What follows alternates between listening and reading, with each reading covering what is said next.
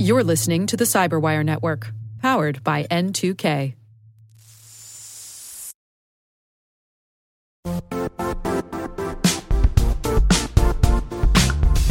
The I T world used to be simpler.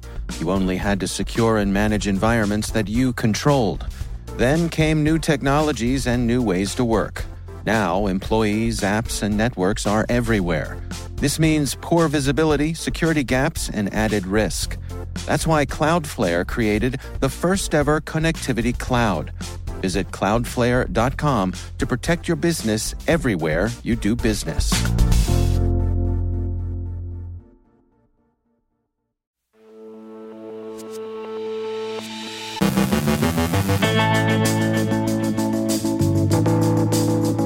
How do the North Koreans get away with it? They do run their cyber ops like a creepy startup business. A spoofing vulnerability is discovered in Windows Crypto A P I.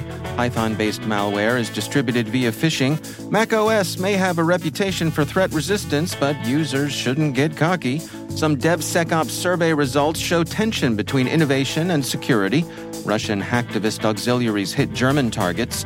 Tim Starks from the Washington Post Cyber two oh two shares insights from his interview with Senator Warner.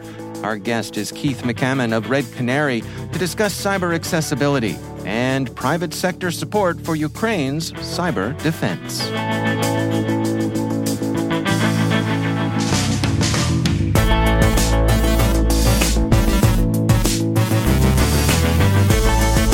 From the CyberWire studios at Data Tribe, I'm Dave Bittner with your CyberWire summary for Wednesday, January twenty-fifth, twenty twenty-three.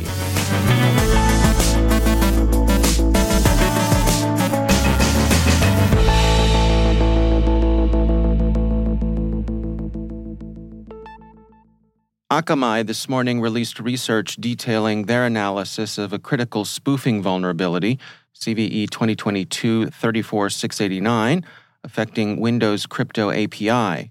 The vulnerability allows for malicious actors to feign a genuine entity's identity and perform certain actions. According to Microsoft, this vulnerability allows for attackers to spoof their identity and perform actions such as authentication or code signing as the targeted certificate. Crypto A P I is the primary Windows A P I handling cryptography, particularly certificates. Akamai says exploitation has two primary steps. In the first, malicious actors take a legitimate certificate, modify it, and serve the modified version to the victim. The second phase involves creating a new certificate whose M D five collides with the modified legitimate certificate and using the new certificate to spoof the identity of the original certificate's subject. The vulnerability, though rated critical, was only given a C V S S score of seven point five. Researchers attribute that rating to the limited scope of vulnerable applications and Windows components in which the vulnerability prerequisites are met. Securonix describes an attack campaign that's using a Python-based remote access Trojan dubbed Pyration. Securonix observed the first version of Pyration in August twenty twenty-two, and the malware has been updated several times since. The rat is distributed via phishing emails written in English containing malicious zip files. The zip files contain L N K files disguised as JPEG images showing a U K driver's license. The researchers believe the campaign is targeting users in the U K or other English-speaking countries. After installation, the malware can carry out a wide variety of malicious activities associated with other rats, such as keylogging and data theft. BlackBerry has released its quarterly threat intelligence report for the fourth quarter of twenty twenty-two, looking at various threats facing desktop and mobile devices. The researchers note that while macOS is often viewed as being more secure than other operating systems, users frequently install malicious or unwanted software on their Apple devices, stating, during the ninety-day reporting period, the malicious application Dock two Master was the most seen threat on macOS. BlackBerry researchers noted that a whopping thirty-four percent of client organizations using macOS had Dock two Master on their network, where it was found on twenty-six percent of their devices. BlackBerry hasn't forgotten Windows, in case you're wondering, and their study is no means a hit piece on macOS. Windows systems have their characteristic threats, too. BlackBerry found that Redline was the most active info stealer targeting Windows systems. The point is, perhaps, that no operating system or the applications built for it can be proof against incautious users. Caveat clicker, as the Romans would have said if Nero had the internet. Dynatrace has published a study looking at the challenges of maintaining security during DevOps processes. The survey of thirteen hundred C I Os and senior DevOps managers found that over a third of respondents are forced to sacrifice code security to keep up with the demand for faster innovation. A few of the other findings they list: ninety percent of organizations say digital transformation has accelerated in the past twelve months. seventy-eight percent deploy software updates into production every twelve hours or less, and fifty-four percent say they do so at least once every two hours. DevOps teams spend nearly a third of their time on manual tasks involving detecting code quality issues and vulnerabilities, reducing the time spent on innovation. fifty-five percent of organizations make trade-offs between quality, security, and user experience to meet the need for rapid transformation. And eighty-eight percent of C I Os say the convergence of observability and security practices will be critical to building a DevSecOps culture. And ninety percent say increasing the use of A I ops will be key to scaling up these practices. The tension between competing goals is familiar. All managers want it faster, cheaper, and better. Maybe start the process by picking two. Reuters reports this morning that Killnet responded to the German government's decision to supply Leopard tanks to Ukraine by hitting a range of German sites with distributed denial-of-service attacks. They were generally brief in duration and amounted to little more than a minor nuisance. Germany's B S I cybersecurity agency said, "Currently, some websites are not accessible. There are currently no indications of direct effects on the respective service and, according to the B S I's assessment, these are not expected if the usual protective measures are taken." So, Killnet's got some script kiddies. The Leopard has a one hundred twenty millimeter smoothbore. Our hybrid warfare desk thinks that the latter is likely to prove more disruptive than the former. Kyiv has often acknowledged the contribution private sector corporations have made to its cyber defense and I T resiliency over the course of Russia's war. Computer World has an account of how one company in particular, Microsoft, has helped. The assistance rendered has been, the piece argues, both principled and the working of enlightened self-interest. Computer World says, "Microsoft isn't just trying to help defend a country under siege from an aggressive, more powerful neighbor. Russian cyber attacks against Ukraine can also get loose in the wild and do damage to enterprises and organizations that rely on Microsoft technology. Russia could also deliberately target private companies with those attacks. By helping Ukraine, Microsoft also helps its customers, and it happens to be good P R as well." Russian cyber attacks against Ukraine had gotten loose in the wild even before last year's invasion, with NotPetya being the most prominent example. Microsoft has provided both threat intelligence and the sort of hardening and resiliency that have helped Ukraine keep its networks up and running. Computer World summarizes the effects, stating, "Ukraine has so far defeated Russia in the cyber war. Russia's once-feared hackers threw everything they had against Ukraine, including trying to shut down the power grid, disable government networks, and kill satellite communications. They failed every time." In full disclosure, we note Microsoft is a CyberWire partner. C I S A yesterday issued two industrial control system advisories. As always, users are counseled to apply updates per vendor instructions. And finally, whether you're in San Jose or Sinanju, it's the same jading story.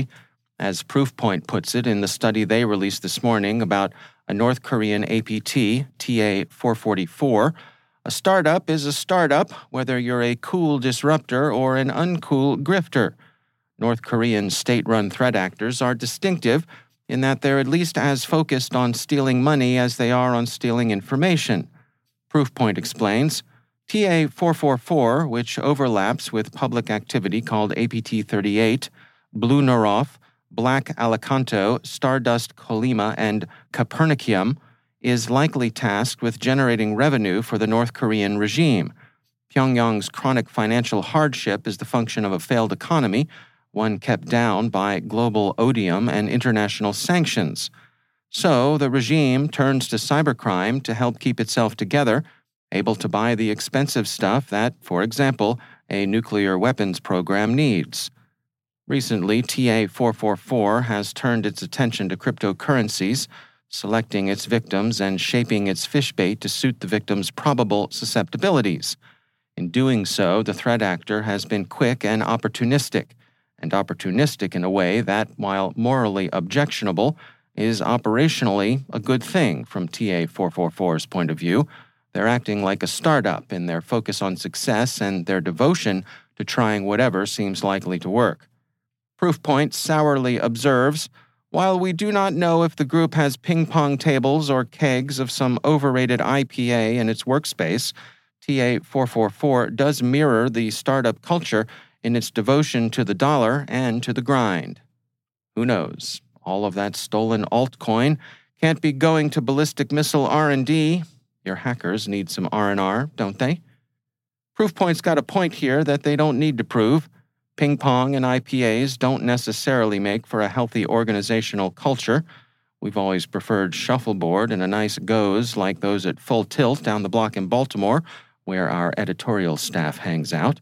Ping pong and I P As? Come on, Pyongyang. You're not competing in Barmageddon. Show some self-respect, Mister Kim. I mean, you're supposed to be the banner of all victory and glory and not some tacky crypto bro. Or so we hear. We note that in this report, Proofpoint is clearly having a lot of fun, and it's worth a look.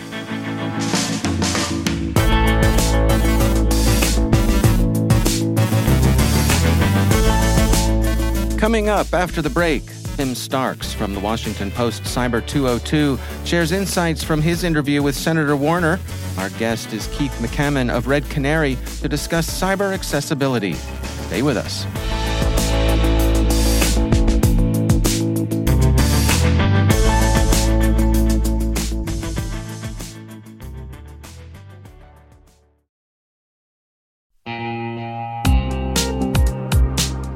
Managing the requirements for modern security programs is increasingly challenging and time-consuming.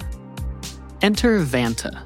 Vanta gives you one place to centralize and scale your security program. Quickly assess risk, streamline security reviews, and automate compliance for I S O two seven zero zero one, S O C two, and more. You can leverage Vanta's market-leading trust management platform to unify risk management and secure the trust of your customers. Plus, use Vanta A I to save time when completing security questionnaires. CyberWire Daily listeners can get one thousand dollars off by going to vanta.com slash cyber. That's V-A-N-T-A dot com slash cyber.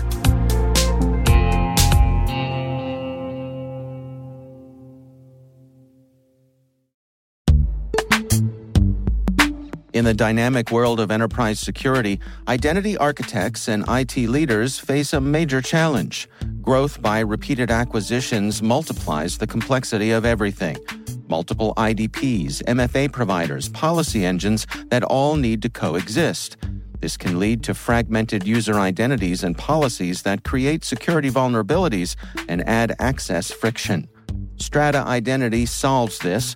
Now you can decommission unneeded I D Ps and consolidate the ones you'd like to keep without rewriting apps or disrupting users, engineers, and app owners.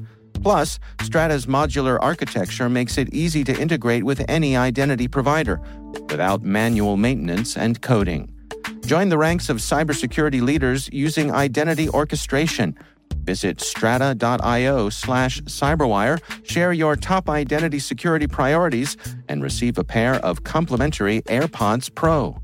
Offer valid for organizations with over five thousand employees. Step into a new era of identity management at strata.io slash cyberwire.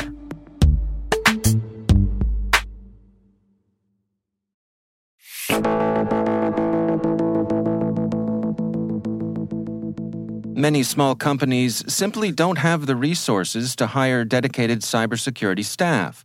And while there are many options available for them and plenty of offerings for them to consider, there's still a significant gap when it comes to cybersecurity accessibility.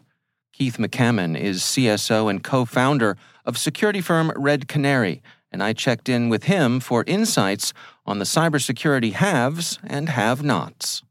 We're doing better than we were. Um, I'm very much an optimist when it comes to like accessibility of security solutions, and I'd say even you know security of software and platforms is far better than it was when I started doing this twenty some years ago.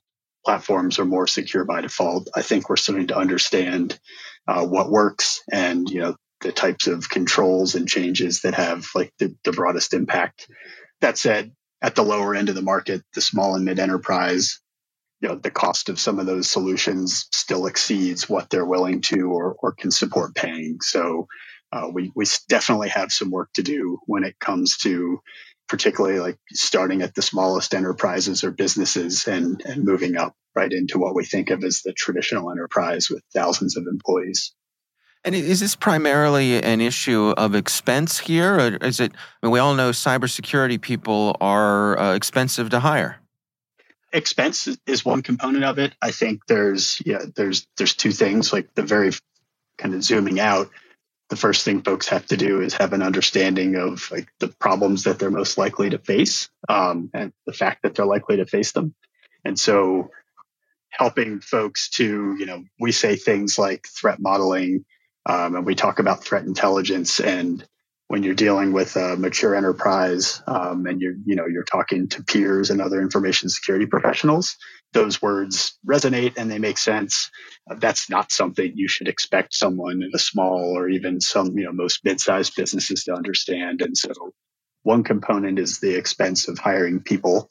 But I'd say if you back up from that, it's just, you know, helping to do a better job, educating folks, helping them understand like the threats that they're most likely to face, where and how those things are most likely to materialize, and the likelihood that that those things are going to happen to them. Right now, when we, you know, when we think about things like threat modeling and threat intelligence, we tend to think of those by default as being very organization specific. The one thing that we need to help folks understand before they start to do that calculus with respect to hiring people or bringing on board services is just helping them understand that baseline threat model that we all share, right? Uh, like ransomware has been a, a great equalizer there. And you can, you know, it, it's pretty fair to say that virtually every business of any meaningful size is now equally likely uh, to, to be the target of a ransomware attack. And so just helping folks understand that, helping to simplify some of those concepts, um, helping to educate, I think is the first step. And then at that point, you know, folks are in a position to make a, you know, a well-informed decision in terms of investing, whether that's in people, technology, services. And how do you envision that sort of outreach taking place? How how do we how do we reach these folks who need these uh, services and this information? I think when it comes to helping smaller and mid-sized enterprises in particular, reaching them is always going to be a little bit more difficult. They're tip, you know, they, they typically aren't seeking out this information uh, unless they've already got someone on staff from a technology or security standpoint who's starting to look ahead and really kind of, you know, pushing that agenda and helping to kind of drive that understanding. So it's equal parts good and bad news, but, you know, the prevalence of attacks like ransomware, business email compromise, things like that, just the media coverage of them in general means that I think there is a like there's a baseline like level of awareness now um, in smaller and, and mid-sized enterprises that that didn't exist before, and that's despite the fact that it's a you know obviously a negative consequence when those things happen. The fact that we're starting to talk more openly about them is positive, and I think in particular where that's materializing and how we're reaching them, sometimes in a roundabout way. The obvious efforts, things like community outreach, uh, local user groups, information security organizations, particularly those at the local level, where they're you know bringing folks together, uh, setting up events, uh, conferences, things like that. Those are all good mechanisms to get folks who are interested access to the information and the people that can help.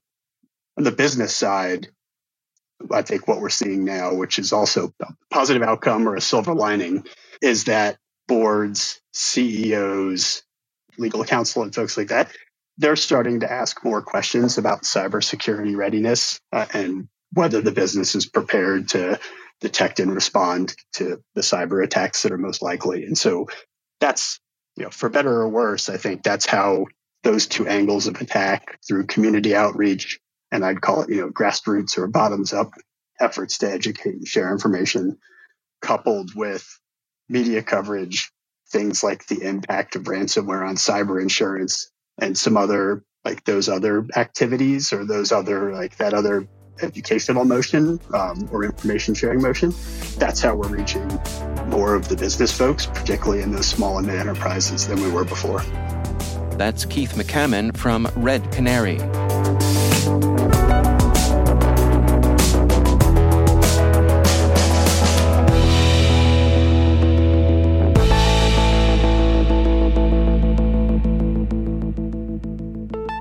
And joining me once again is Tim Starks. He is the author of the Cybersecurity two oh two at the Washington Post.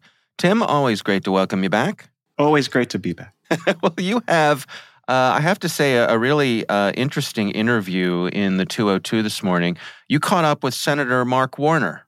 Yeah, uh, kind of an important uh, fellow in the cybersecurity world, uh, especially uh, as it pertains to the Hill. You have him co-founding the Senate Cybersecurity Caucus, which he still leads, and the Senate Intelligence Committee, which he is the chair of. So he has a, both a focus and an interest and a... Uh, a jurisdiction that matters. Yeah.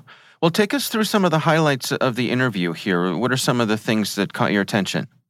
So I think some of the things that caught my attention the most were um, certainly his focus on healthcare and his concern about ransomware attackers going after the healthcare sector and finding the healthcare information. We're talking about the very private information that, you know, were to be posted online would be pretty bad for the organizations they took it from.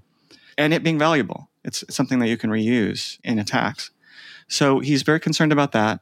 One of the interesting elements of that was that he, you know, he he talked about this a, a little bit in a report where there's where there's just so many people, so many agencies that touch healthcare cyber, mm. uh, sixteen in all. And he he said nobody's in charge, which was an interesting thing I thought for him to say, considering uh, we have the National Cyber Director, we have someone, you know, Ann Neuberger at the N S C who who does this. We have Jen Easterly. We have the F B I. We have, I mean, there's just right. so many people who are who are involved. And, and what he what he was saying was that even with all of that, it still does not clear who sh- who is really in charge. And and that's something that that we've heard from people on and off. And it sounds kind of wonky and like, oh, it's just moving the boxes, it's personnel stuff. But I think it's important um, in the cyber world in particular, because if you talk to the private sector, one of the things they say most often is, when I get attacked, I don't know who to go to. And there is an answer from the administration, and it's a coherent answer, but it's a complicated answer. It's not an easy, this is the person. It's mm-hmm. for, for this, you need to go to this person. For this, you need to go to this person. So so that was interesting to me. Another highlight was um, that he seems very interested in exploring some of the things you and I have talked about a little bit before, uh, the whole national security cyber threat overlap where rules of war come into play. Mm-hmm. You know, one of the things uh, that, that we've discussed is is the NATO Article five rule, which says if you know an attack on attack on one member is an attack on all, therefore you can you invite a collective response. That has not been invoked very often. It's not. It's only been invoked once that we that we know of, and it, it has not been invoked for cyber. So he's talked about wanting to address that and explore that. It's a very complicated and difficult topic to address. So that's interesting. He kind of made news in every piece of the question I asked him. So uh, we could talk about what he said about TikTok. We could talk about what he said about the cyber incident response law. Yeah, let, let's start with TikTok here. Um, I, I think he had some interesting things to say. Yeah, he's been one of the one of the Democrats who's been pushing the notion of a potential full ban on TikTok, or at least a ban on using it in the government, exploring ways to to to limit it. He has been one of the leading voices on the Democratic side for that. First off, he's not he's not as concerned anymore about the privacy point, and I think that's a I think that's a valid thing to back off of. It's not that there aren't privacy concerns about TikTok. It's not that there aren't privacy concerns that people should have or not have about uh, about the China ownership. But in a lot of ways, the privacy piece of what's what's potentially upsetting about TikTok is not a lot different than the piece for Facebook or Twitter or any other social media platform. He was saying that he's he and, and this is something that we're, we've actually seen from a number of TikTok critics. They're moving in this direction. They're concerned about the way TikTok controls messaging, and you know the fact that China, if China owns it and it, and they're they're sending one message to China and another message to the U S, that's something that he's concerned about. But I think potentially the most interesting policy ramification of what he said about TikTok was that he's not so sure that the Committee on the for, of, on Foreign Investment in the United States, which is this multi-agency committee that decides what happens when someone from a, another country tries to put a significant investment in a U S company, he's not sure that that's equipped to handle uh, some of these national security slash cyber uh, concerns, like TikTok, like Huawei, like uh, Kaspersky was another one he mentioned. So he, if he's looking at a mechanism that is different than, than CFIUS, which we've had for a very long time in this country, that could be a very uh, interesting policy development too. Yeah. Uh, real quick, what did he have to say about the cyber incident notification law? Yeah, he was one of the first people who who put out the idea that we needed, you know, this is after SolarWinds was such a big, big deal. He was one of the first people to put out the idea that we really need to have a way for companies to be mandated to report when they get hit by a major hack. Mm. Um, and he had put some very strict terms on this. He was thinking of like twenty-four hours. He was including companies that weren't just companies that got hit, but companies that were um, incident response companies that were helping those companies. And a lot of that got cut, even though, again, he was he was one of the originators of the idea. And he was disappointed. He, he indicated his disappointment with that and how that worked out. Um, another thing he said was that he wasn't, he did not like the amount of time that, that it would be required to enact that into law. The law was was uh, was passed in uh, twenty twenty-two, early twenty twenty-two, and there is a, a an approximately three year period of rulemaking that actually will make it go into effect. And he, mm. he mentioned he mentioned he was concerned that it might string out for longer than that. Uh, you know, if you if you follow the federal government, occasionally, occasionally don't meet their deadlines on things like this. Yeah. So I think yeah. that's what he was getting at. He said fi- he was said he didn't want this to last five years, and he talked about maybe we can see about going back and revisiting this in law. I don't know if there's going to be enough uh, momentum for him to do that, but it's an interesting thing that we should keep an eye on because, as he said, if there's another big major, I, he actually used "holy heck." I don't know if that's a Virginiaism, uh, but but he said if there's another "holy heck" moment like that, like a SolarWinds or like a, a, a Colonial Pipeline, he's not sure that people are going to be happy with this thing still being gestating. Yeah, well, it's an interesting uh, interview, and uh, I do recommend folks check it out. It's over at the Cybersecurity two oh two at the Washington Post. Uh, Tim Starks, thanks so much for taking the time for us today. Always, always, thank you.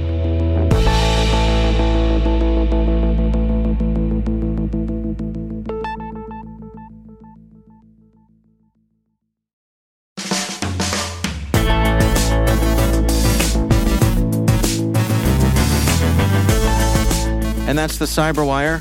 For links to all of today's stories, check out our daily briefing at the cyber wire dot com. The CyberWire podcast is a production of N two K Networks, proudly produced in Maryland out of the startup studios of Data Tribe, where they're co-building the next generation of cybersecurity teams and technologies. This episode was produced by Liz Irvin and senior producer Jennifer Iben. Our mixer is Trey Hester, with original music by Elliot Peltzman. The show was written by John Petrick. Our executive editor is Peter Kilpie, and I'm Dave Bittner. Thanks for listening. We'll see you back here tomorrow.